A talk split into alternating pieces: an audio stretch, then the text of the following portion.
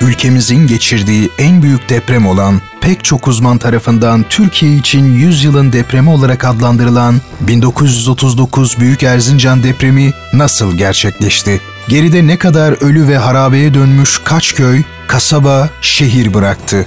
Kışın eksi 25 derecede sürdürülen arama ve kurtarma çalışmalarını Erzincan valisinin Ankara'ya yazdığı insanı duygulandıran telgrafı, dönemin Cumhurbaşkanı İsmet İnönü'nün deprem bölgesine intikal etmesini ve daha pek çok ayrıntının cevabını merak ediyorsanız, Geçmiş Zaman Olur Ki'nin yeni bölümünü kaçırmayın.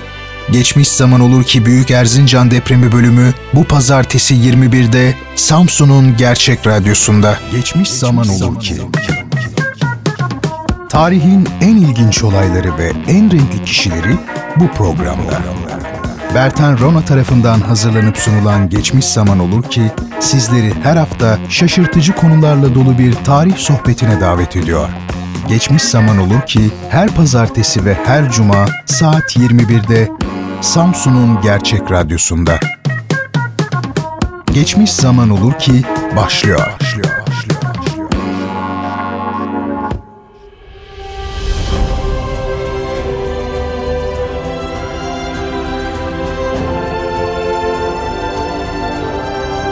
Efendim iyi akşamlar. Sizleri en kalbi duygularımla selamlıyorum. Umarım görüşmeyeli hepiniz iyisinizdir. Tarihin en önemli ve ilginç olaylarını, en çarpıcı ve iz bırakmış kişilerini ele aldığımız Geçmiş Zaman Olur Ki programına hoş geldiniz, safalar getirdiniz. Bendeniz Geçmiş Zaman Olur Ki'yi sizler için hazırlayıp sunan Bertan Rona. E, sanırım artık söylememeye gerek yok. Programımı her hafta pazartesi ve cuma akşamları saat 21'de Radyo Gerçek'te dinleyebiliyorsunuz.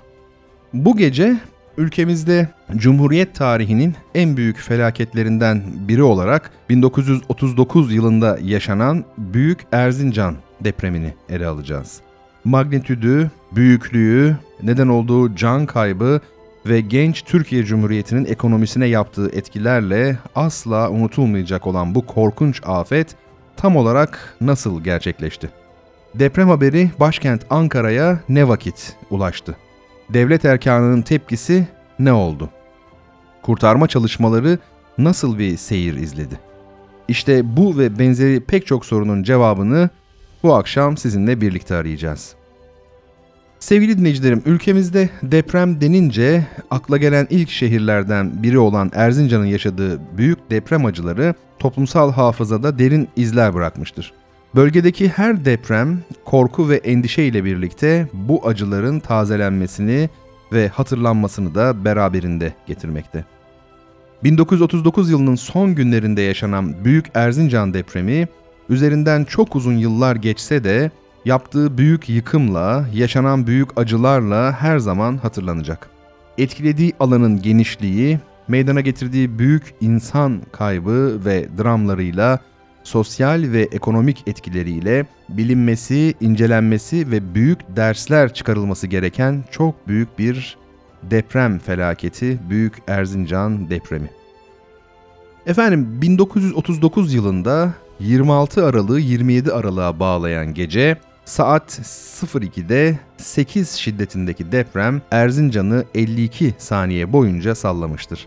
Yerle bir olan Erzincan'da ve depremin etkilediği diğer illerde toplam 32.962 kişi ölmüş, yaklaşık 100 bin kişi yaralanmış ve 116.720 bina yıkılmıştır. Erzincan'dan Amasya'ya kadar yaklaşık 400 kilometre boyunca ve yine Sivas'tan Karadeniz'e kadar yaklaşık 200 kilometre boyunca korkunç bir tahribata yol açan bu büyük deprem en büyük yıkımı tabii ki Erzincan'da meydana getirmiştir. Deprem öncesi 20 bin olan şehir nüfusu 12 bine düşmüş, diğer kayıplar ise ilçelerde, köylerde ve komşu illerde meydana gelmiştir. İkinci Dünya Savaşı arifesinde gelen bu felaket ülkeyi derinden sarsmıştı. Erzincan ve bölgeyi yerle bir eden bu depreme o günün koşullarında karşı koymak pek de mümkün olamamıştı kerpiç ve ahşap evlerin çoğunlukta olmasına bir de ağır kış koşullarının getirdiği olumsuzluklar eklenince yaşanan felaket boyutları unutulmayacak bir faciaya dönüşmüştü. Depremden kendini kurtaranlar gece yarısı eksi 30 derecede karlar içinde yarı çıplak perişan bir vaziyette göçükler altında kalan yakınlarını elleriyle çekip çıkarmaya çalışıyorlardı. Devrilen sobalardan, mangallardan çıkan yangınlar şehri sarmıştı. Yanan binalara yaklaşmak mümkün olmuyordu. İnsanın tahayyül sınırlarının çok ötesinde dayanılmaz sahneler yaşanıyordu. Şehirde zarar görmeyen bina kalmamıştı. Üstelik depremin artçıları da bir yandan korku ve zarar vermeye devam ediyordu. Kopan hatlar nedeniyle dış dünyayla bağlantı kesilmiş ve şehir acı kaderiyle baş başa kalmıştı.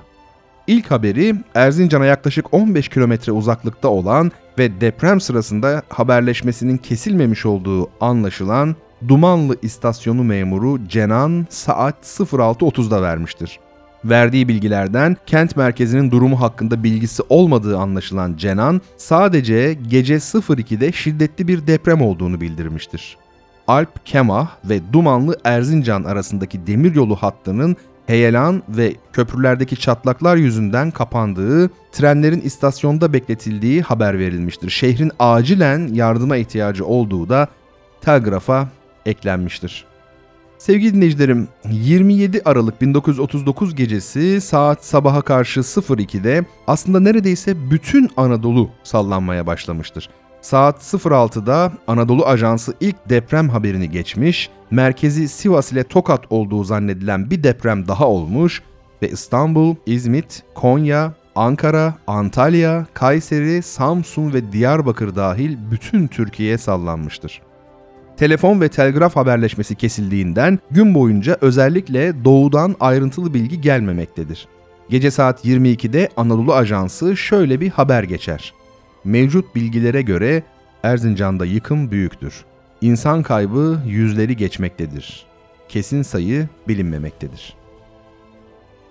Evet, Erzincan valisi imdat telgrafı çekmektedir. Bu telgrafı Sivas'ın Zara ilçesi alır ve ilk yardım Kızılay tarafından oradan yola çıkarılır. 500 çadır ve 5000 liralık bir yardımdır bu. Ayrıca Elazığ, Erzurum ve Sivas'tan birer vagon ekmek gönderilir. Dönemin Başbakanı Refik Saydam depremde büyük hasar olduğunu belirtmekte ve vatandaşlardan yardım istemektedir. Kızılay bir trene yardım malzemesi yükler ancak buharlı lokomotifle deprem bölgesine ulaşılması birkaç gün alacaktır. Meclis aynı gün toplanmıştır. Diğer illeri de etkileyen feci tablo henüz tam olarak bilinmemektedir. Mecliste, Türkiye Büyük Millet Meclisi'nde Erzincan valisi Osman Nuri Tekeli'nin gönderdiği ilk telgraf okunur. Vali şunları söylemektedir. Gece saat 2 sıralarında çok şiddetli bir zelzele oldu. Bu zelzelede hükümet konağı, ordu müfettişliği, ordu evi, postane ve şehrin en sağlam binaları dahil olmak üzere bütün evler ve dükkanlar yıkılmıştır. Şehir baştan başa enkaz yığını halindedir. Kendilerini kurtarabilenler sokaklara dökülmüşlerdir. Şimdiden birçok ölü ve yaralı tespit edilmiştir. Birçok nüfus enkaz altındadır. Pek az hasara uğrayan ve zayiat vermeyen piyade ve topçu kışlalarından gelen askerlerle enkaz altında kalanların kurtarılmasına ve ötede beride başlayan yangının söndürülmesine çalışılmaktadır. Şehirde haberleşme imkanı bulunmadığından bin müşkülatla General Iskora ile birlikte Dumanlı istasyonuna gelinmiştir ve bu bilgi ancak oradan arz edilmektedir. Tümen komutanı Akdoğan şehirde yardım işleriyle meşguldür. Şehir tamamen yıkıldığından ekmek ihtiyacı olduğu gibi enkaz altından kurtulanların ve kurtulacakların tedavileri için ilaç ve doktor ve halkı barındırmak için çok miktarda çadıra dahi ihtiyaç vardır. Tahribatın yalnız şehre münhasır olmadığı, köylerde de geniş ölçüde tahribat ve zayiat olduğu anlaşılmıştır. Bu hususta elde edilecek bilgiler ayrıca arz edilecektir. Evet, Erzincan valisi Osman Nuri Tekeli 28 Aralık 1939 tarihinde yerel saat 11.15 itibariyle son durumu ise şöyle anlatmaktaydı. Sarsıntı hafif olarak devam etmektedir. Şehirde yıkılmamış bina kalmamıştır. Sarsıntının tahribatı tasavvur edilemeyecek kadar çoktur. Şehrin bütün sokakları enkaz ile kaplanmıştır. Enkaz temizlenemediğinden ölü ve yaralı adedi tamamen tespit edilememiştir. Şehir nüfusunun takriben %50'si ölü ve %20'si yaralıdır. Yaralılar tedavi edilemediği ve sağ kalanlar da kapalı yerlere yerleştirilemediği için durumları tehlikelidir. Çarşı tamamen yıkılmış ve kısmen de yanmış olduğu için şehirde yiyecek ve içecek kalmamıştır. Henüz yardım treni gelmemiştir. Ankara'dan gelecek imdat trenlerinin Erzincan'a gelebilmeleri için Kemah-Erzincan arasındaki bozuk rayların tamirine çalışılmaktadır. Erzincan ile Tercan arasındaki köprülerden biri bozulmuş olduğu için Erzincan'dan tren gelmemiştir. Alaylardan alınan erler ile yaralı ve ölülerin enkaz altından çıkarılmasına çalışılmaktadır. Evet sevgili dinleyicilerim depremde hapishanenin duvarları yıkıldığı için bütün mahkumlar açıkta kalmıştı. Fakat mahkumlardan bir tanesi bile kaçmamış hatta kaçmaya teşebbüs dahi etmemişti. Mahkumlardan da elbette hayatını kaybedenler vardı. Dönemin Erzincan savcısı İzzet Akçal mahkumları bir araya toplar ve şunları söyler. Sizi şimdi kurtarma çalışmalarında görev almak üzere serbest bırakacağım. Aranızda civar köylerden olanlar varsa iki günlüğüne köylerine gidip ailelerini görebilirler. Ancak bir koşulum var. Hiçbiriniz kaçmayacaksınız. Canla başla çalışacaksınız. İşimiz bitince cezaevine döneceksiniz. Mahkumlar büyük bir fedakarlık göstererek günlerce depremzedeler için çalışmışlar ve yaklaşık bin kişiyi kurtarmışlar. Sonra da cezaevine geri dönmüşler sevgili dinleyicilerim. Az önce de belirttiğimiz üzere bir tek mahkum bile firar etmemiş. Kurtarma ve yardım çalışmalarına katılan bu mahkumların 1940 yılında çıkarılan özel bir kanunla affedildiklerini de yeri gelmişken belirtelim. Halk çadırlarda ve barakalardadır. Ölüler gömülmekte, ağır yaralılar yakın ve uzak şehirlere gönderilmektedir. Hafif yaralılar ise Kızılay'ın kurduğu 300 yataklı hastanede tedavi edilmektedirler. Depremin hemen sonrasında Kızılay o günün şartlarında elindeki bütün imkanları seferber eder. Vatandaşlar ve kurumlar yardım için büyük duyarlılık ve çaba gösterirler. Türkiye Büyük Millet Meclisi tarafından hemen bir Milli Yardım Komitesi kurulur, il ve ilçelere kadar her yerde şubeler açılır, yardımlar Kızılay aracılığı ile depremzedelere ulaştırılır. Gazeteler yardım kampanyaları düzenler, yardım amaçlı organizasyonlar yapılır, toplanan yardımlar ve yardımseverlerin isimleri gazetelerin sayfalarından ilan edilir. Sevgili dinleyicilerim tüm bu belirttiklerimizden de anlaşılacağı gibi 20. yüzyılda Türkiye'nin yaşadığı en büyük felaket olan Erzincan depremi dünyanın da yaşadığı en büyük depremlerden biridir. Dünya tarihinde meydana gelen depremler can kayıplarına göre sıralandığında Erzincan depremi 27. sırayı almaktadır. 20. yüzyıl depremleri göz önüne alındığında ise 8. sıradadır. Bu arada şunu da ifade edelim ki insani duygular ve 2. Dünya Savaşı öncesinin hassas dengeleri içinde dünyanın birçok ülkesinden yardımlar da gelmiş. BBC Türkiye'nin yaşadığı büyük felaketin görüntülerini yayınlamıştır. Sevgili dinleyicilerim, Cumhurbaşkanı İsmet İnönü o günlerde yurt gezisine çıkmış, Malatya'ya, oradan da Elazığ'a geçmişti. Depremin yaşanması ile birlikte o bölgelerde incelemelerde bulunduktan sonra gece Çetinkaya istasyonundan hareket ederek 31 Aralık günü trenle Kemah'a geldi. Depremzedelerle ve yetkililerle görüştü. Cumhurbaşkanı öğle saatlerinde Erzincan'a ulaştı. İstasyon binasındaki yaralıları ziyaret ederek incelemelerde bulundu.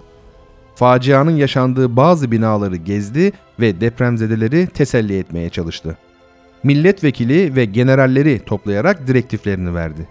İnönü Erzincan'dayken karşısına çıkan yaşlı bir kadın oğlunun ve kocasının cesedini ararken yanmış derisi soyulmuş ellerini göstererek Giresunlu Mehmet'im gitti. Askerdi. Senin yanında askerdi diye haykırıp başını İnönü'nün göğsüne koymuş ve hıçkıra hıçkıra ağlamaya başlamıştı.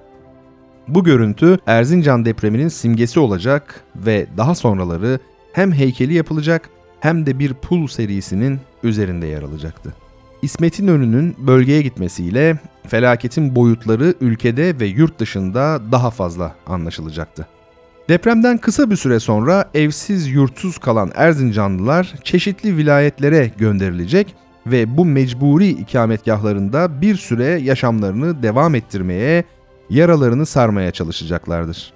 Gazeteci yazar Şefik Aras o acılı günleri şöyle anlatmaktadır. Kış ortasında aç ve açıkta kalmış, canını, malını, mülkünü kaybetmiş, çaresizlik içerisindeki Erzincan insanını kara vagonlara doldurup gurbet ellere götürdüler. Ne var ki kolay olmuyordu ana baba yurdundan, toprağa gömdüğü canından, ciğerinden ayrı kalmak. Zor geliyordu felaketzede Erzincan insanına gurbet elleri. Onun içindir ki 1941 yazından itibaren Erzincan'a dönüş başladı. Yurdun çeşitli yörelerinde iskan edilen Erzincanlılar yavaş yavaş Erzincan'a dönmekten kendilerini alamadılar. Oysa Erzincan'da durum hiç de iç açıcı değildi. Dönenlerin başlarını sokacağı Kızılay pavyonları bile henüz tamamlanmamıştı. O nedenle önce çadır hayatı başladı. Erzincan insanı tarlalar üzerine kurulmuş çadırlarda hayatlarını idame ettirmek zorundaydı. Binbir zorluk ve sıkıntı ile karşı karşıyaydı. Ardından muvakkat şehir oluştu. Muvakkat şehir dediğimiz ise felaketsede insanların kendi imkanları ile yaptığı barakalardan oluşan iskan alanlarıydı. Varlığını halen sürdüren Taksim Mahallesi ve Kızılay Mahallesi ile 6 yıl önce yeniden yapılan Çarşı Mahallesi muvakkat şehrin ta kendisiydi. İnsanlar yolu, izi, suyu ve elektriği olmayan bu semtlerde yıllarca çamurlarla boğuştu. Evet, devlet ve millet topyekün bu büyük felaket için seferber olsa da yaşanan can kaybının ve tahribatın büyüklüğü, o günün imkansızlıkları ve yaklaşan 2. Dünya Savaşı yaraların sarılmasını uzun süre geciktirecekti. Sevgili dinleyicilerim, sözlerimizi bağlarken değinmek istediğimiz bir husus var. Bir deprem ülkesinde yaşadığımız hepinizin malumu. Aramızda yaklaşık 80 yıl önce meydana gelen büyük Erzincan depremini hatırlayan pek kalmamış olsa da sanırım 17 Ağustos depremindeki yıkımın hatırası hepimiz için hala canlıdır. O depremde de on binlerce vatandaşımız hayatını kaybetmişti. Ben o depremi yaşadım ancak Marmara'da değil İzmir'de yaşadım. Saat 03.02'de uyanık olduğumu ve meydana gelen sarsıntıyı daha dün gibi hatırlıyorum. İzmir'de çok uzun yıllar yaşadığım için yaklaşık 20-25 adet başka deprem de tecrübe ettim. Orası da bir deprem bölgesi çünkü. Benim asıl söylemek istediğim şey ülkemizde hem bireysel hem de toplumsal anlamda depreme hiç hazırlıklı olmayışımız. 17 Ağustos'ta Veli Göçer adında bir müteahhide büyük hapis cezaları vererek bütün ihmalkarlığımızı, hatalarımızı, sorumluluğumuzu onun üzerinden temize çektik adeta. Veli Göçer e, tabii ki suçluydu, cezalandırılması gerekiyordu. Ancak şunu unutmamak lazım ki bu ülkedeki koşulları Veli Göçer ya da onun gibiler yaratmadı. Tam tersine Türkiye'deki koşullar Veli Göçer'i ve benzerlerini yarattı. Depremden sonra özellikle İstanbul'da pek çok deprem toplanma alanı ayarlanacağı yani boş halde duran alanların bir kısmının bu amaçla düzenleneceği söylenmişti ama bugün geldiğimiz noktada İstanbul'un bu konuda çok hazırlıksız olduğu anlaşılıyor. Toplumların önünde iki seçenek var. Ya günü kurtarmak için uğraşacak ve sadece para kazanmayı hedefleyeceğiz ya da uzun vadeli düşünerek paranın yanı sıra medeniyet içinde çaba sarf edeceğiz. Bu belki biraz zaman alır, zahmetlidir ama sonucu güvenlik, kuvvet ve gerçek zenginliktir. Japonya ve Almanya gibi ülkeler bunun canlı örnekleridir. Türkiye'nin de geçmişinde Osmanlı İmparatorluğu gibi çok güçlü bir örnek bulunuyor. Hatası günahı bir yana her devlet gibi ama vizyonu, cihan şumul bakışı ve kendi medeniyetin yaratması bakımından Osmanlı nasıl muvaffak olduysa Türkiye'de bunu rahatlıkla başarabilir. Tabi eğer isterse ve gayret gösterirse. Efendim bu akşamlık bizden bu kadar olsun. Bu bölümümüzde sizlere 1939 yılının son günlerinde gerçekleşen Büyük Erzincan depremini anlatmaya çalıştık. Bunu yaparken Abdullah Bozdemir'in kardere.com internet sitesindeki aydınlatıcı yazısından yararlandık. Bendeniz Bertan Rona. Geçmiş zaman olur ki sizin için hazırlayıp sunmaktayım. Programımı her hafta pazartesi ve cuma akşamları saat 21'de Radyo Gerçek'te dinleyebilirsiniz. Böylece tarihin ilginç ve önemli olaylarını, kişilerini benimle birlikte hatırlamış olursunuz. Önümüzdeki bölümde yeniden bir arada olabilmek dileğiyle esen kalın efendim.